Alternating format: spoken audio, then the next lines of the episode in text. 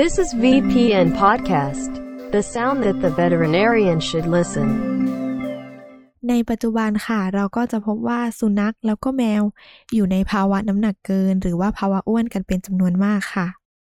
เชื่อว่าคุณหมอหลาย ๆ คน เวลาที่เจอสุนัข หรือว่าแมวอ้วนมารักษาที่คลินิกนอกจากการรักษาตามปกติแล้ว สิ่งหนึ่งที่คุณหมอทุกคนไม่ลืมที่จะแนะนำเจ้าของ นั่นก็คือเรื่องของการลดน้ำหนักค่ะ และปฏิเสธไม่ได้เลยค่ะว่าอาหารถือเป็นปัจจัยสำคัญในการลดน้ำหนักนะคะ แต่ในหลาย ๆ ครั้งค่ะ เจ้าของอาจจะยังมีข้อสงสัยว่าสัตว์ที่กำลังลดน้ำหนักควรจะกินอาหารแบบไหน ให้ปริมาณเท่าไหร่ ให้ขนมได้ไหม หรือบางบ้านอาจจะมีข้อจำกัดต่าง ๆ ที่ทำให้ไม่สามารถปฏิบัติตามคำแนะนำของคุณหมอได้อย่างครบถ้วนในวันนี้ค่ะ VPN Podcast ก็เลยอยากจะนำเทคนิคและวิธีการในการลดน้ำหนักมาฝากกันค่ะ ตั้งแต่การเลือกอาหารยังไงให้เหมาะสม ปริมาณในการให้การให้อาหารทำเอง หรือการให้ขนมควรจะให้ยังไง ซึ่งในวันนี้นะคะเราก็อยู่กับคุณหมอฮูโต หรือสัตวแพทย์หญิงฮิตาเตโชลาน สัตวแพทย์ประจำคลินิกหัวใจ ระบบขับถ่ายปัสสาวะ และโรคเบาหวาน โรงพยาบาลสัตว์เล็กคณะสัตวแพทยศาสตร์ จุฬาลงกรณ์มหาวิทยาลัย สวัสดีคุณหมอฮูโตนะคะ ก่อนอื่นก่อนที่เราจะไปในเรื่องของการลดน้ำหนักค่ะ อยากจะชวนคุณหมอฮูโตมาเล่าในเรื่องของความอ้วนค่ะ อย่างแรกเลยเชื่อว่าคนหลาย ๆ คนนะคะเวลาเราเห็นสุนัขหรือว่าแมวอ้วนเนี่ย เราก็จะมองว่าสัตว์เหล่านี้น่ารักมาก ๆ แต่ทีนี้อยากจะให้คุณหมอฮูโตอธิบายให้ฟังหน่อยค่ะว่า จริง ๆ แล้วความอ้วนเนี่ยมันอันตรายกับ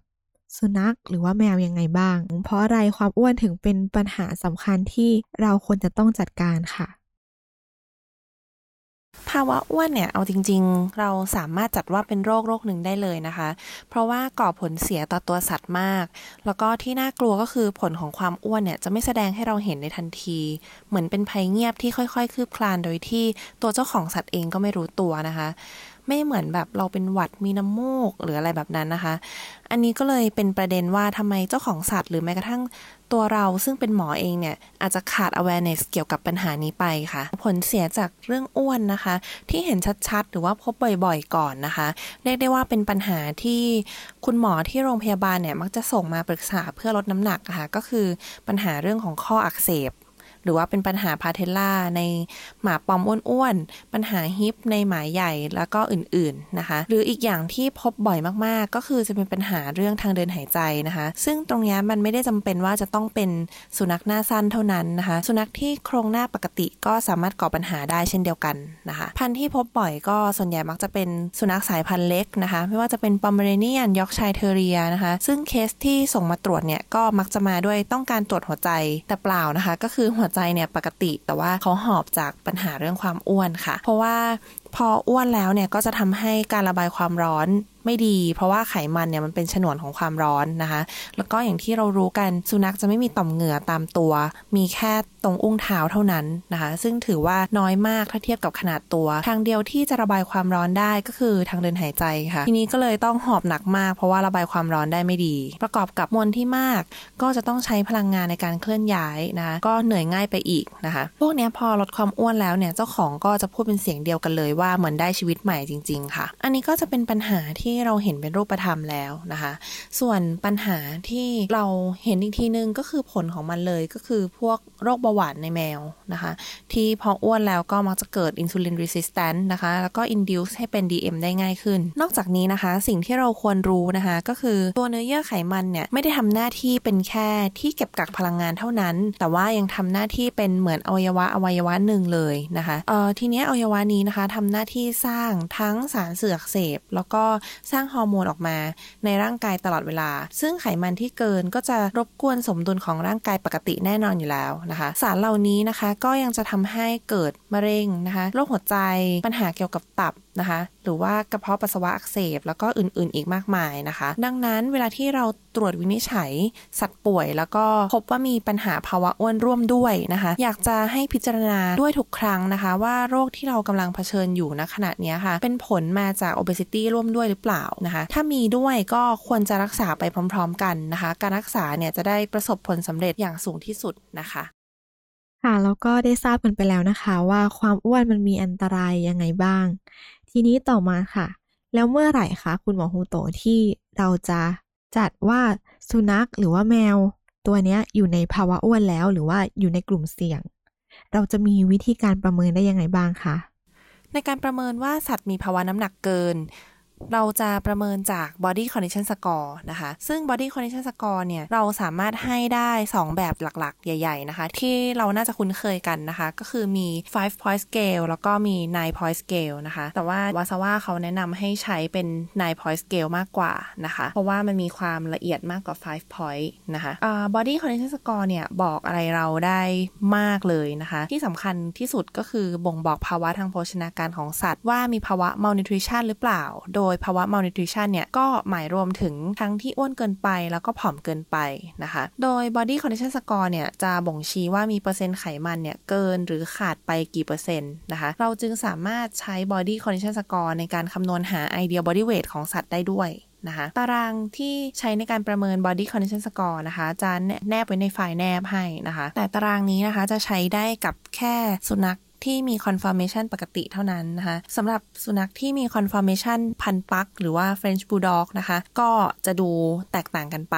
นะคะ เพราะว่าตัวผิวหนังของเขาเนี่ยมันจะค่อนข้างย้วยกว่าทำให้เราคิดว่ามันอ้วนเกินกว่าที่ควรจะเป็นนะคะในการประเมิน body condition score เนี่ยเราไม่สามารถมองดูอย่างเดียวแล้วประเมินได้นะคะ จะต้องใช้การคลำด้วยทุกครั้งนะคะแล้วก็อยากจะให้คุณหมอนะคะ record body condition score เนี่ยลงใน OPD card ด้วยทุกครั้งนะคะ เพื่อที่เราจะได้ทราบภาวะการเพิ่มหรือว่าลดของน้ำหนักของสัตว์ป่วยนะคะว่าเป็นการเพิ่มขึ้นหรือลดลงอย่างสมเหตุสมผลกับการรักษาหรือไม่นะคะอย่างเช่นเดิมนะคะ หมาผอมมากต่อมาน้ำหนักขึ้นมา 2 ขีด body condition score เนี่ยกระเถิบจาก1ทับ9ขึ้นมาเป็น2ทับ9อันนี้ก็แสดงว่าการรักษาของเราเนี่ย ได้ผลนะคะ แต่ถ้าเราไม่ได้เรคคอร์ด body condition score ไว้ น้ำหนักที่ขึ้นมา 2 ขีดเนี่ย เราก็จะไม่ทราบเลยว่าเป็นน้ำหนักที่เพิ่มขึ้นมาจริง ๆ หรือว่าอาจจะเป็นแค่น้ำหนักปัสสาวะอุจจาระในท้องก็ได้ ดังนั้นอันนี้ก็คือความสำคัญของ body condition score ค่ะ ทีนี้ต่อมาค่ะ เชื่อว่าเรื่องของการประเมินความอ้วนจากการดูจาก body condition score เป็นสิ่งที่คุณหมอหลายคนคุ้นเคยกันดีอยู่แล้ว ก็เลยอยากจะมาถามในส่วนของ muscle condition score ค่ะ ว่าตัวนี้มันคืออะไรแล้วก็มันมีความสำคัญยังไงทำไมเราถึงควรที่จะต้องประเมินควบคู่กันไปด้วยคะการประเมิน body condition score นะคะ ก็จะเป็นการบอกปริมาณไขมันเป็นหลักนะคะ แต่ว่าจะไม่ได้บ่งบอกถึงมวลกล้ามเนื้อว่าสัตว์ตัวนั้นมี muscle wasting ร่วมด้วยหรือเปล่า นะคะ เพราะว่าบางทีการที่สัตว์อ้วนก็ไม่ได้หมายความว่าจะไม่มี muscle loss อย่างเช่น ในสัตว์อ้วนที่น้ำหนักลดลงเร็วเกินไปนะคะ ตรงนี้ก็จะทำให้มี muscle loss ได้ หรือการที่สัตว์อ้วนตัวนั้นมี Cushing syndrome ร่วมด้วยนะคะ ก็จะทำให้เกิดการสลายกล้ามเนื้อที่มากขึ้นทำให้เกิด muscle loss ร่วมด้วยได้นะคะ แม้ว่าสัตว์จะอ้วนก็ตามนะคะ ดังนั้นการที่เรา report ทั้ง body condition score และ muscle condition score นะคะ จึงทำให้เรา สามารถประเมินตัวสัตว์ได้อย่างชัดเจนมากขึ้น ในส่วนของ muscle condition score นะคะ เราจะประเมินโดยดูมวลกล้ามเนื้อที่บริเวณต่างๆ ดังนี้นะคะ ส่วนแรกก็คือ temporal muscle แล้วก็มี scapula แล้วก็มี epaxial muscle แล้วก็สุดท้ายก็จะเป็นกล้ามเนื้อบริเวณขาหลังนะคะ ซึ่งบริเวณที่เรามักจะเห็นว่ามี muscle loss ก่อนเลย ก็คือส่วนของ epaxial muscle นะคะ ก็คือเราใช้มือนะคะ ลูบไปที่บริเวณสันหลังนะคะ ถ้าสมมติว่าเจอสปายของกระดูกสันหลังอย่างชัดเจนนะคะ ตรงนี้เริ่มบ่งชี้แล้วว่าสัตว์ตัวนี้เริ่มมี muscle loss นะคะ การที่สัตว์ป่วยมี muscle wasting นะคะ ยังช่วยเราในการประเมินค่าเลือดบางค่าด้วยนะคะ อย่างเช่นค่าเครตินีนนะคะ ถ้าสัตว์ป่วยมี muscle wasting มาก ๆ นะคะ อาจจะทำให้ค่าเครตินีนของสัตว์ตัวนั้นนะคะะน้อยกว่าที่ควรจะเป็น นะคะ อย่างเช่นสมมติว่าเรามีสัตว์ป่วยเป็นโรคไตระยะสุดท้ายนะคะ แล้วก็มี severe muscle wasting เลยนะคะ การที่เรา มอนิเตอร์ค่า creatinine เนี่ยอาจจะไม่สามารถบ่งชี้ถึงสภาวะของสัตว์ตัวนั้นได้ทั้งหมดนะคะ เพราะว่า creatinine ของสัตว์ตัวนั้นอาจจะน้อยกว่าที่ควรจะเป็นก็ได้ ดังนั้นเราอาจจะไม่สามารถใช้ค่า creatinine ในการมอนิเตอร์ภาวะการป่วยของสัตว์ตัวนั้นได้เพียงอย่างเดียวนะคะ ยังจะต้องตรวจค่า BUN หรือว่าอีกค่าหนึ่งที่ฮิตกันมากตอนนี้ก็คือในส่วนของ SDMA นะคะ ก็อันนี้ก็จะเป็นความสำคัญของ muscle condition score นะคะ ดังนั้นโดยส่วนตัวก็ยังอยากจะรณรงค์นะคะ ให้คุณหมอนะคะเรคคอร์ดในส่วนของ body condition score และ muscle condition score ลงใน PD card ด้วยทุกครั้งนะคะ เพื่อที่เราจะได้สามารถติดตามอาการป่วยของสัตว์ได้อย่างชัดเจนมากขึ้นค่ะ โอเคค่ะ ทีนี้คุณหมอฮูโตคะอยากทราบว่า แล้วสุนัขพันธุ์ไหนหรือว่าแมวพันธุ์ไหนบ้างคะที่มีความเสี่ยงต่อภาวะอ้วนมากเป็นพิเศษค่ะ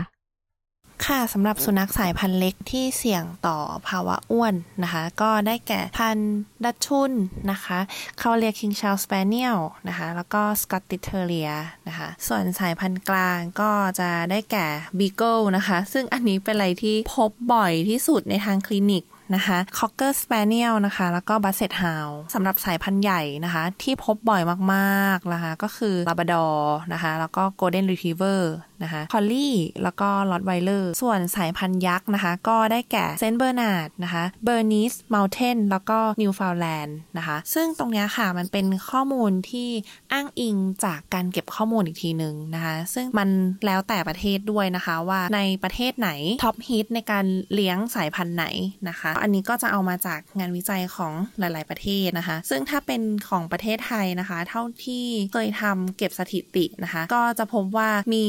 สายพันธุ์ที่เป็นสายพันธุ์ผสมเข้ามาด้วยนะคะค่อนข้างเยอะ ส่วนของแมวนะคะ เขาบอกว่าแมวพันธุ์ผสมนะคะ มีแนวโน้มที่จะอ้วนมากกว่าแมวพันธุ์แท้ ต่อมาสงสัยว่าแล้วอายุของสัตว์มันมีผลไหมคะ หลายๆ คนก็สังเกตว่าสุนัขและแมวที่อายุมากอะค่ะ จะมีภาวะอ้วนมากขึ้น มันเกิดจากอะไรคะคุณหมอฮูโต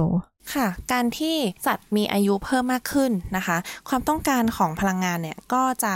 ลดลงตามอายุของสัตว์อยู่แล้วนะคะ โดยอุบัติการของโรคอ้วนทั้งในสุนัขและแมวเนี่ยจะสูงที่สุดในช่วงอายุประมาณ 5-11 ปีนะคะ หลังจากอายุ 12 ปีไปแล้ว อุบัติการของโรคอ้วนจะลดลงอย่างเห็นได้ชัดนะคะ โดยสิ่งที่เกิดขึ้นนี้เขาอธิบายโดยทฤษฎีที่ว่าพออายุเพิ่มมากขึ้นนะคะ energy requirement ของสัตว์เนี่ยลดลง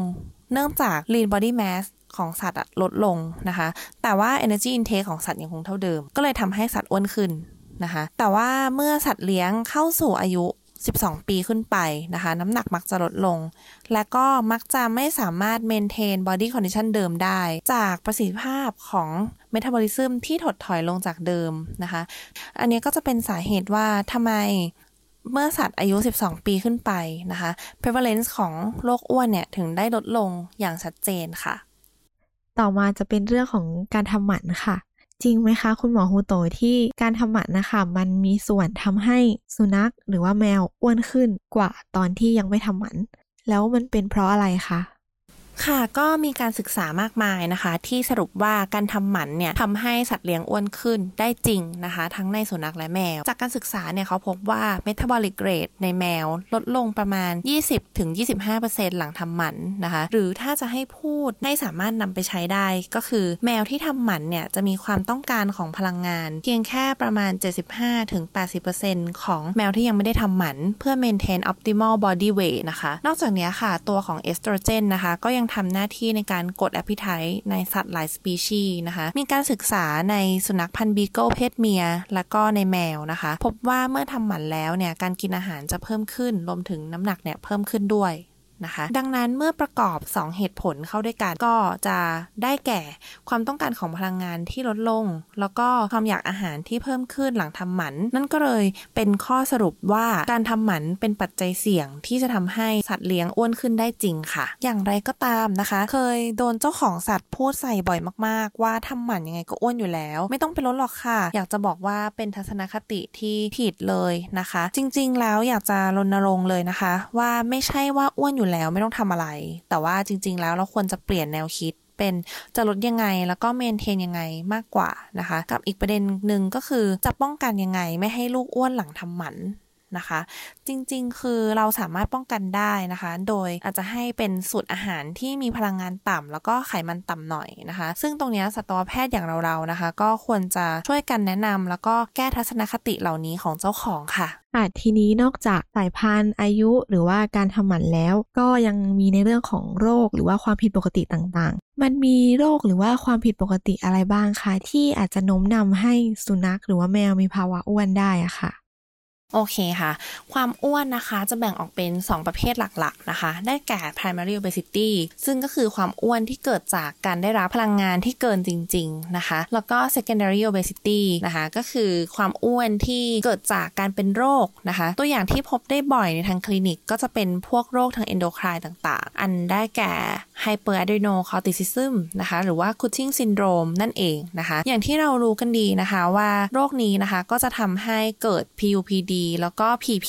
นะคะ จะทำให้สัตว์เนี่ยหิวตลอดนะคะ ขอกินตลอดแล้วก็น้ำหนักขึ้นอย่างรวดเร็วนะคะ อีกโรคที่ฮิตมากนะคะก็คือไทรอยนะคะไฮโปไทรอยนะคะ โรคเนี้ยเราจะแนะนำให้ตรวจควบคู่ไปด้วยนะคะ เพราะว่าตัวไทรอยเนี่ยเขาทำหน้าที่เกี่ยวกับระบบเผาผลาญนะคะ พอไทรอยลดลงก็จะทำให้ metabolic rate ลดลง ร่วมกับ activity ของสัตว์ที่ลดลงด้วย น้ำหนักก็จะเพิ่มขึ้นตามมานะคะ ซึ่งตรงเนี้ยบางทีทรายของโรคเนี่ยมันอาจจะยังมาไม่ครบ ยังไม่ถึงขนาดแบบแหมมีแรดเทลอะไรอย่างเงี้ย แต่ว่าก็จะมีคอมเมนต์จากเจ้าของว่าขี้เกียจนอนทั้งวันเลยอะไรอย่างเงี้ยนะคะ การที่เราตรวจไปเบื้องต้นนะคะ อาจจะตรวจแค่ T4 ก่อนก็ได้นะคะ ก็อาจจะช่วยrule out ได้ในเบื้องต้นนะคะ ถ้า T4 ยัง clear cut ไม่ได้อาจจะลองตรวจพวก canine TSH ประกอบด้วยก็ได้นะคะ แต่โดยส่วนใหญ่เท่าที่เคยเจอค่ะ เคสไทรอยด์ที่มาลดความอ้วนเนี่ย จะดีขึ้นเองหลังจากที่ได้ทรีทเมนต์นะคะเอ่อนอกจากโรค top hit 2โรคที่เราคิดถึงกันแล้วนะคะ ก็ยังมีสัตว์ป่วยในกลุ่มที่ต้อง on ยาที่จะทำให้หิวตลอดนะคะ ซึ่งได้แก่ phenobarb นะคะ หรือว่า prednisolone ด้วยนะคะ ซึ่งพวกเนี้ยเราต้องให้ความเข้าใจเจ้าของจริง ๆนะคะ ว่าที่เขาขออาหารกินหรือว่าดูหิวตลอดเนี่ยไม่ใช่เพราะว่าเขาขาดสารอาหาร แต่ว่ามันเป็นเพราะว่าตัวยาที่ทำให้มีความอยากอาหารเพิ่มมากขึ้นนะคะหมาอ้วนในกลุ่มนี้คือลดยากมากๆนะคะ เพราะว่ายาเนี่ยก็ต้องกินตลอด แล้วก็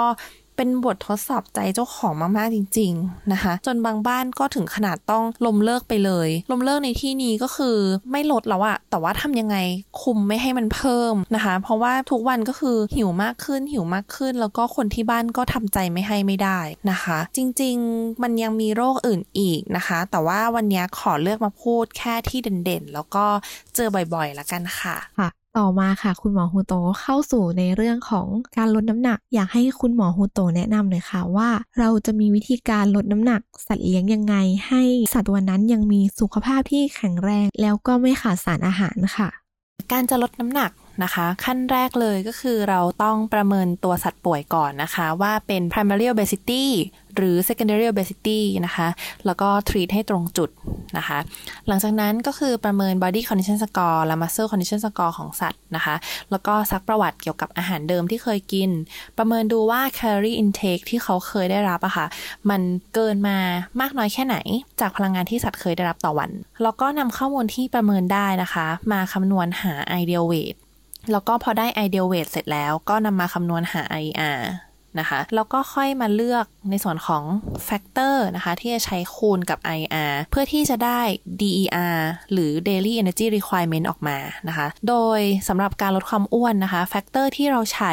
ในการ adjust นะคะ ก็จะได้ตั้งแต่ 0.6 ถึง 1 RER นะคะ การเลือก factor นะคะก็ต้องขึ้นอยู่กับว่าการกินอาหารเดิมของเขา กับพลังงานที่ได้รับเนี่ยมันเกินกว่าที่เขาต้องการมากน้อยแค่ไหนนะคะ ถ้าสมมติว่าเกินมากเลยนะคะ การที่เราลด factor ลงมาเหลือ 1 RER เนี่ย บางทีก็น้ำหนักก็จะลงให้เราเห็นแล้ว แต่ถ้าสมมติว่าดูเกินไม่ได้เยอะ แต่ว่าน้องอ้วนนะคะ อันนี้ก็จะเป็นที่ metabolism ของเขาที่มาลงแล้ว กรณีนี้จะพบบ่อยมากในสัตว์ที่ทำหมัน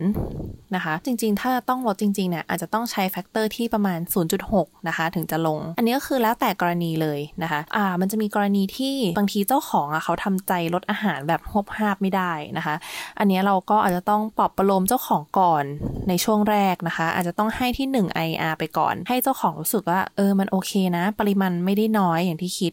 นะคะ แล้วก็ค่อยๆ ลดลงมาเป็น 0.6 IR ก็มีนะคะ ซึ่งการเลือกแฟกเตอร์ตรงนี้ค่ะ มันไม่มีถูกไม่มีผิดนะคะ แล้วแต่สถานการณ์ที่คุณหมอเจอเลยนะคะหลังจากนั้นนะคะก็เลือกชนิดของอาหาร แล้วก็คำนวณปริมาณให้เจ้าของไปชั่งอาหาร ปริมาณที่ให้กินเนี่ยเราต้องบอกเขาไปเลยแบบเป็นกรัม exactly ไปเลยให้เขาว่าแบบ เออมันควรจะปริมาณเท่านี้นะ ไม่ค่อยแนะนำให้ใช้เป็นการตวงหรือว่านับเม็ดนะคะ เพราะว่าตรงเนี้ยค่ะ มักจะมีการแถมเป็นประจำนะคะ แล้วก็ทำให้น้ำหนักไม่ลงตามเกณฑ์ ทีนี้การมอนิเตอร์ หลังจากที่เรา prescribe อาหาร แล้วก็บอกปริมาณกับเจ้าของไปเรียบร้อยแล้วนะคะ ส่วนต่อมาเป็นส่วนที่สำคัญที่สุดก็คือในส่วนของการมอนิเตอร์ นะคะว่าน้ำหนักเนี่ยมันลงตามเกณฑ์ที่เราอยากได้ไหม โดยเกณฑ์ที่เราอยากจะให้ลงนะคะสำหรับสุนัขเนี่ยอยู่ที่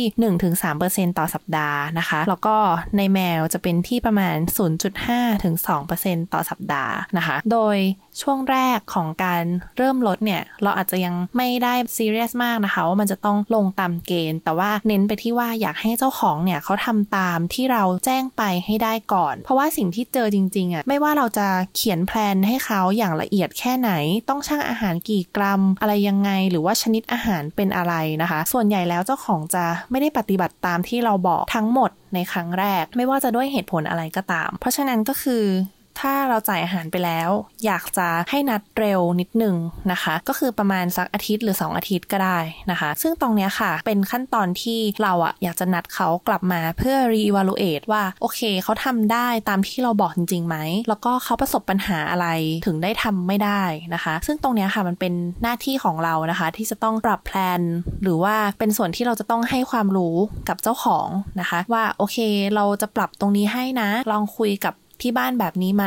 นะคะ แล้วก็สิ่งที่สำคัญที่สุดก็คือเราควรจะต้องให้กำลังใจเจ้าของนะคะ ในการลดความอ้วนเนี่ยบางทีบางบ้านเนี่ยมันเป็นเรื่องที่ค่อนข้างบีบหัวใจมากค่ะ เหมือนลูกเขาเคยกินแบบเนี้ยเคยให้ขนมลูกได้มาทั้งชีวิตอะลูกก็จะมานั่งจ้อง แล้วก็ทำสายตาวิงวอน พอไม่ให้ลูกก็เห่าด่าอย่างเงี้ยนะคะ คือในมุมของสตอแพทย์เนี่ยคือเราเจอเขาแค่ครั้งนั้นอะที่เขามาวิสิตนะคะ แต่ว่า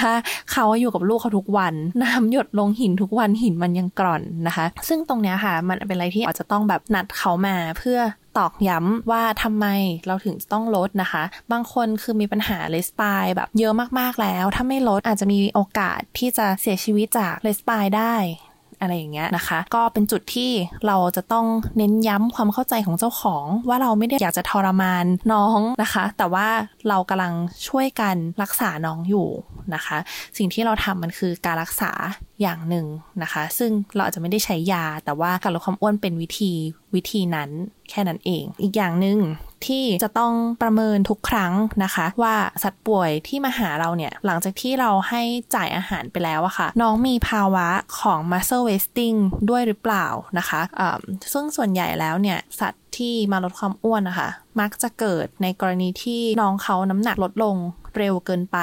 นะคะ ซึ่งตรงเนี้ยมัน หมายความว่าเริ่มมีภาวะขาดสารอาหารเกิดขึ้น ตรงเนี้ยก็ทำได้คือการเพิ่มอาหารให้เขา แล้วก็นัดกลับมาดูอีกทีหนึ่ง อีกอย่างหนึ่งที่อยากจะเน้นย้ำกับคุณหมอนะคะ ก็คือก่อนเริ่มสตาร์ทโปรแกรมลดความอ้วนทุกครั้งนะคะ จะต้องตรวจสุขภาพของสัตว์โดยละเอียดก่อนเสมอก่อนที่จะทำการจ่ายอาหารนะคะ เพราะว่าถ้าเราไม่หาโรคแฝงก่อนนะคะ อย่างเช่นที่เจอบ่อยมากๆก็คือสุนัข มีภาวะโปรตีนลูซิงเนฟโรพาธีนะคะ แต่ว่าค่าไตเนี่ยยังไม่ขึ้นนะคะ ซึ่งตรงนี้ค่ะ มันหมายความว่าเขามีปัญหาโกลเม r ล l ดิซีสแล้ว แต่ว่าแค่ว่า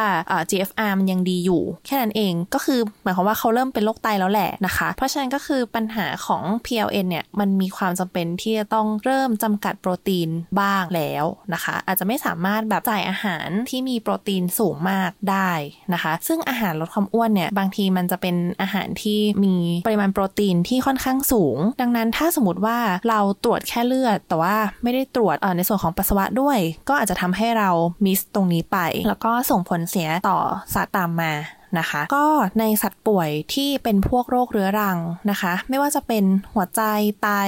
อะไรพวกนี้นะคะ เราจะต้องระมัดระวังในการลดความอ้วนเป็นพิเศษนะคะ เพราะว่าเรทในการลดความอ้วนเนี่ยเราจะต้องไม่ให้มันลงเร็วมากเกินไปนะคะ จะกระทบต่อ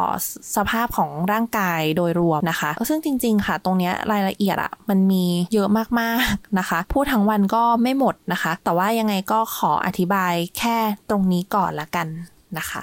ทีนี้สมมุติว่าเจ้าของรู้สึกว่าอยากจะปรับ หรือว่าเปลี่ยนอาหารให้เหมาะกับการลดน้ำหนักค่ะ คุณหมอโฮโต เราจะมีวิธีการเลือกอาหารยังไง จะต้องพิจารณาปัจจัยอะไรบ้างคะในการเลือกอาหารนะคะ สิ่งที่ควรพิจารณาเนี่ย เราจะเรียกว่า key nutritional factor ของการลดน้ำหนักนะคะ key nutrition factor นะคะ อย่างแรกที่ควรจะดูก็คือ energy density หรือว่าความหนาแน่นพลังงานของอาหารนะคะสำหรับอาหารลดความอ้วนควรจะมีความหนาแน่นพลังงานที่ต่ำเพราะว่าเวลาที่เราคำนวณปริมาณอาหารให้สัตว์กินต่อวันนะคะ เราจะนำพลังงานในอาหารเนี่ยมาหารออกจากพลังงานที่สัตว์ต้องการต่อวันนะคะ ก็จะได้ออกมาเป็นกรัมของอาหาร ยิ่งตัวอาหารของเราเยอะหรือว่า energy density ของอาหารเยอะนะคะ ก็จะทำให้ปริมาณการกินต่อวันเนี่ยเขาสามารถกินได้น้อยลงนะคะ อันนี้ก็เลยเป็นสาเหตุว่าทำไมควรจะต้องใช้อาหารที่มีพลังงานต่ำนะคะ เขาจะได้กินในปริมาณที่มากพอทำให้เขาไม่หิวจนเกินไป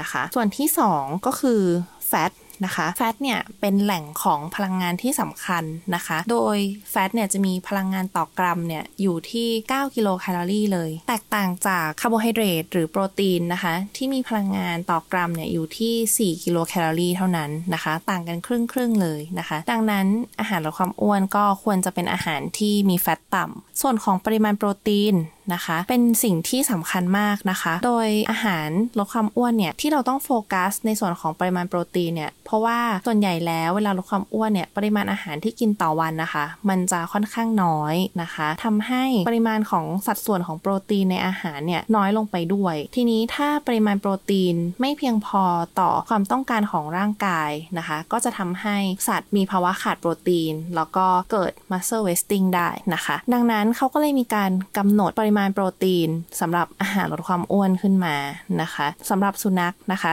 จะต้องมีขั้นต่ำนะคะ โปรตีนเนี่ยอยู่ที่50 กรัมใน 1,000 กิโลแคลอรี่ของอาหารนะคะ ถ้าสมมติว่าต้องการจะใช้ factor ในการลดอยู่ที่ 0.8 RER นะคะ ถ้าใช้ factor 0.6 อาหารจะต้องประกอบด้วย 79 กรัมใน 1,000 กิโลแคลอรี่ของอาหารนะคะ ส่วนของในแมวเนี่ย จะมีความต้องการของโปรตีนมากกว่าในสุนัขนะคะ ก็คือถ้าต้องการใช้ factor อยู่ที่ 0.8 RER นะคะ ปริมาณโปรตีนที่อยู่ในอาหารเนี่ยจะต้องไม่น้อยกว่า 89 กรัมใน 1,000 กิโลแคลอรี่ของอาหาร แต่ถ้าใช้ factor 0.6 ก็จะต้องมากขึ้นไปอีกนะคะ ก็คือ 104 กรัมของโปรตีนใน 1,000 กิโลแคลอรี่ของอาหาร สุดท้ายนะคะ ก็คือ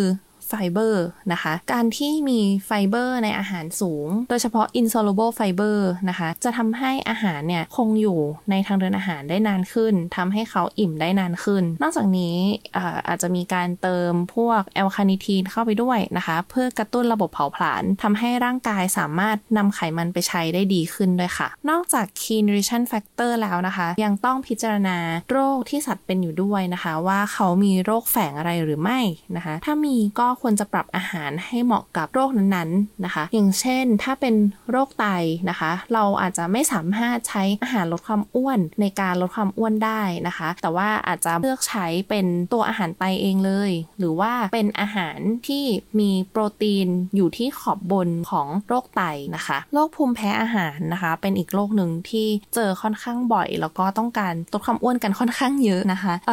ทีนี้ทำยังไงนะคะ เราสามารถใช้อาหารสำหรับโรคภูมิแพ้นะคะ ในการลดความอ้วนให้น้องได้นะคะ ก็อาจจะต้องใช้ factor ที่มันไม่ต่ำเกินไป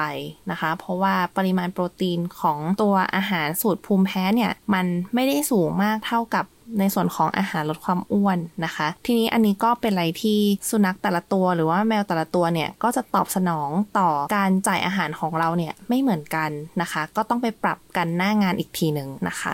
โดยรวมก็จะประมาณนี้ค่ะ ทีนี้ก็เชื่อว่าคุณหมอแล้วก็เจ้าของหลายๆ คนนะคะ น่าจะเคยได้ยินอาหารสำเร็จรูปสูตรสำหรับการลดน้ำหนักโดยเฉพาะ ตรงนี้อยากจะให้คุณหมอฮูโตเล่าให้ฟังหน่อยค่ะว่า อาหารในสูตรนี้มันมีความแตกต่าง แล้วก็มันมีข้อดีกว่าอาหารปกติยังไงบ้างคะค่ะอาหาร commercial สำหรับลดน้ำหนักโดยตรงนะคะ มีข้อดีก็คือเราสามารถกำหนดปริมาณที่แน่นอนของการให้แต่ละวันได้ง่ายกว่าการให้แบบ home cook นะคะ เพราะว่าการที่ทำ home cook เองเนี่ยวัตถุดิบแต่ละอย่างก็จะมี variation ของวัตถุดิบอยู่แล้วนะคะ อย่างเช่น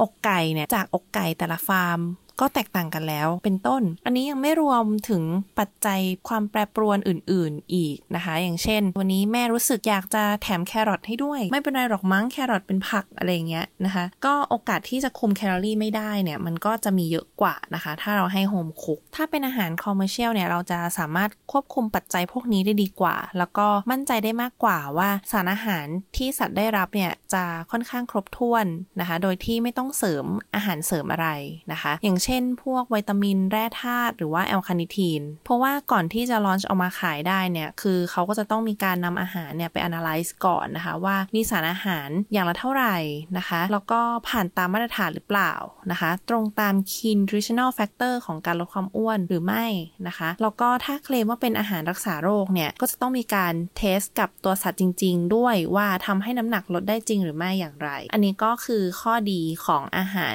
สำเร็จรูปค่ะ ต่อมาค่ะ คุณหมอฮูโตเชื่อว่ามันก็จะมีเจ้าของหลาย ๆ บ้านค่ะ ที่ทำอาหารให้สุนัขหรือว่าแมวกินเอง ตรงนี้อยากจะให้คุณหมอฮูโตแนะนำหน่อยค่ะว่า กรณีที่สุนัขหรือว่าแมวตัวนี้ต้องการที่จะควบคุมน้ำหนักเราจะมีวิธีการปรับการทำอาหารได้ยังไงบ้างคะ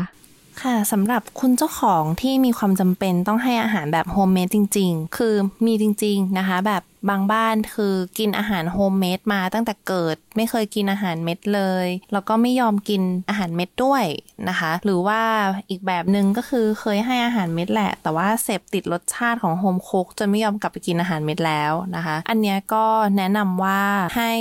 มาหาสัตวแพทย์นะคะ แล้วก็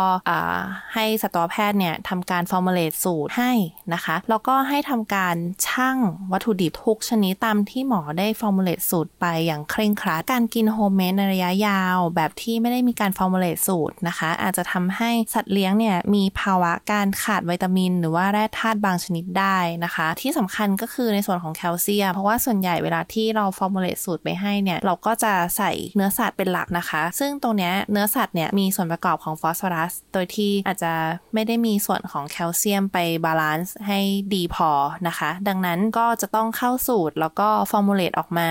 ให้มีความ balance ของแคลเซียมแล้วก็ฟอสฟอรัสนะคะ เพื่อลด ปัญหาเกี่ยวกับกระดูกในอนาคต ดังนั้นก็คือถ้าสมมติว่าเจ้าของมีความจำเป็นที่จะต้องให้ homemade จริง ๆ นะคะ ต้องเน้นย้ำไปเลยว่าให้ทำตามที่เราบอกอย่างเคร่งครัด แล้วก็ห้ามแถม นะคะ ถ้าสมมติว่าต้องการจะแถมจริง ๆ อันนี้คือให้ปรึกษาเราก่อนนะคะ เพราะว่าขนาดว่าเขาไม่แถมเนี่ย ในส่วนของ homemade เนี่ย มันจะคุมยากมาก ๆ อยู่แล้ว อย่างที่ได้แจ้งไปเมื่อสักครู่นะคะ ว่าในวัตถุดิบแต่ละชนิดเนี่ย มันจะมีความแปรปรวนของตัววัตถุดิบอยู่แล้ว เวลาที่เรา formulate เนี่ย คือเราเอาข้อมูลมาจาก database ของอาหารนะคะ เพราะฉะนั้นก็คือมันอาจจะไม่ได้ตรงกับวัตถุดิบที่เราใช้สัทีเดียวนะคะ ตรงนี้เป็นส่วนที่เราจะต้องแจ้งให้เจ้าของเข้าใจก่อน ตั้งแต่ก่อนที่จะเริ่มโปรแกรมนะคะ ไม่งั้นเดี๋ยวอาจจะมีความเข้าใจผิดกันเกิดขึ้นได้นะคะ โดยรวมก็จะประมาณนี้จากประสบการณ์ที่เคยทำค่ะ ต่อมาถ้าเป็นขนมล่ะคะ คุณหมอคุณโตบอกเลยว่าทุกบ้านจะต้องมีขนมให้สุนัขหรือว่าแมวติดบ้านกันอยู่แล้ว แต่ว่ากรณีที่สุนัขหรือว่าแมวต้องการลดน้ำหนักเนี่ย เราจะยังสามารถให้ขนมได้ไหมคะ หรือว่าเราจะมีวิธีการให้ขนมยังไงให้เหมาะสมที่สุดคะคำถามนี้นะคะเป็นประเด็นที่เจอบ่อยมาก ๆ ในการทำงานจริงนะคะ เพราะว่าส่วนใหญ่ สุนัขหรือแมวที่อ้วนมากๆเนี่ยก็คือแหล่งกำเนิดเนี่ยมักจะมาจากขนมจำนวนมากด้วยเช่นกันนะคะ บางบ้านเนี่ยก็ให้วันละสิบแท่งอะไรอย่างเงี้ยอันนี้คือไม่ได้โมนะคะ เจอจริง ๆ ขนมเนี่ยเป็นเหมือนเครื่องบรรณาการเพื่อเชื่อมความสัมพันธ์ระหว่างสัตว์เลี้ยงกับเจ้าของ ทีเนี้ยเราจะให้ขนมอย่างไรไม่ให้เสียสุขภาพนะคะ เริ่มตั้งแต่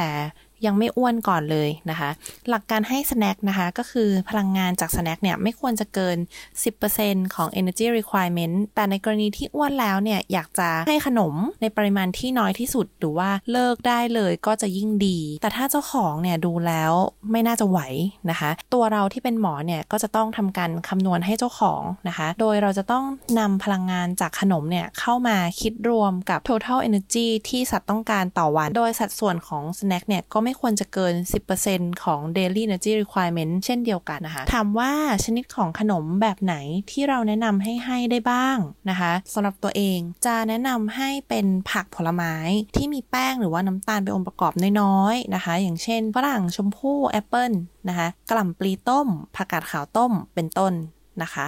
แล้วก็เราต้องไม่ลืมที่จะบอกปริมาณที่ชัดเจนกับเจ้าของด้วยทุกครั้งนะคะ เพราะว่าเคยเจอเจ้าของให้แอปเปิลครั้งละหนึ่งลูกกลับมาหมาน้ำหนักขึ้นนะคะซึ่งอันนี้ก็ไม่โอเคอยู่แล้วนะคะ เราจะต้องสโคบไปให้เขาเลยว่าปริมาณที่ทานได้กี่กรัมนะคะ หรือว่า 1 ชิ้นเล็กปริมาณชิ้นเนี่ยอยู่ที่เท่าไหร่นะคะ คุยกันให้ชัดเจนนะคะ แต่ว่าในกรณีที่สัตว์เลี้ยงของเขาเนี่ยกินผักผลไม้ไม่เป็น ก็จะแนะนำให้ให้เป็นขนมแบบไขมันต่ำแทนนะคะ ซึ่งถ้าน้องเสพติดรสชาติเดิมๆนะคะ ก็แนะนำให้คำนวณก่อนว่าจริงๆแล้วเนี่ยถ้า 10%ของ energy requirement เท่านี้นะคะ ควรจะได้วันละกี่แท่งแล้วค่อยนำแท่งที่คำนวณได้ค่ะ มาซอยแบ่งเป็นชิ้นเล็กๆ ก็ได้นะคะ เพื่อที่จะได้ให้ได้หลาย ๆ รอบนะคะ ซึ่งวิธีนี้เป็นวิธีที่ได้ผลดีนะคะ กับสุนัขที่บ้านนะคะ เพราะว่าตอนเริ่มลดสุนัขบางแก้วที่บ้านนะคะ ก็ประสบปัญหาทะเลาะกันที่บ้านเยอะเหมือนกันนะคะ คือตัวเราเองก็จะบอกที่บ้านว่าให้งดให้ขนมนะคะ แต่ว่าตัวเขาเนี่ยก็จะรู้สึกผิดว่าแบบหมามันมานั่งจ้อง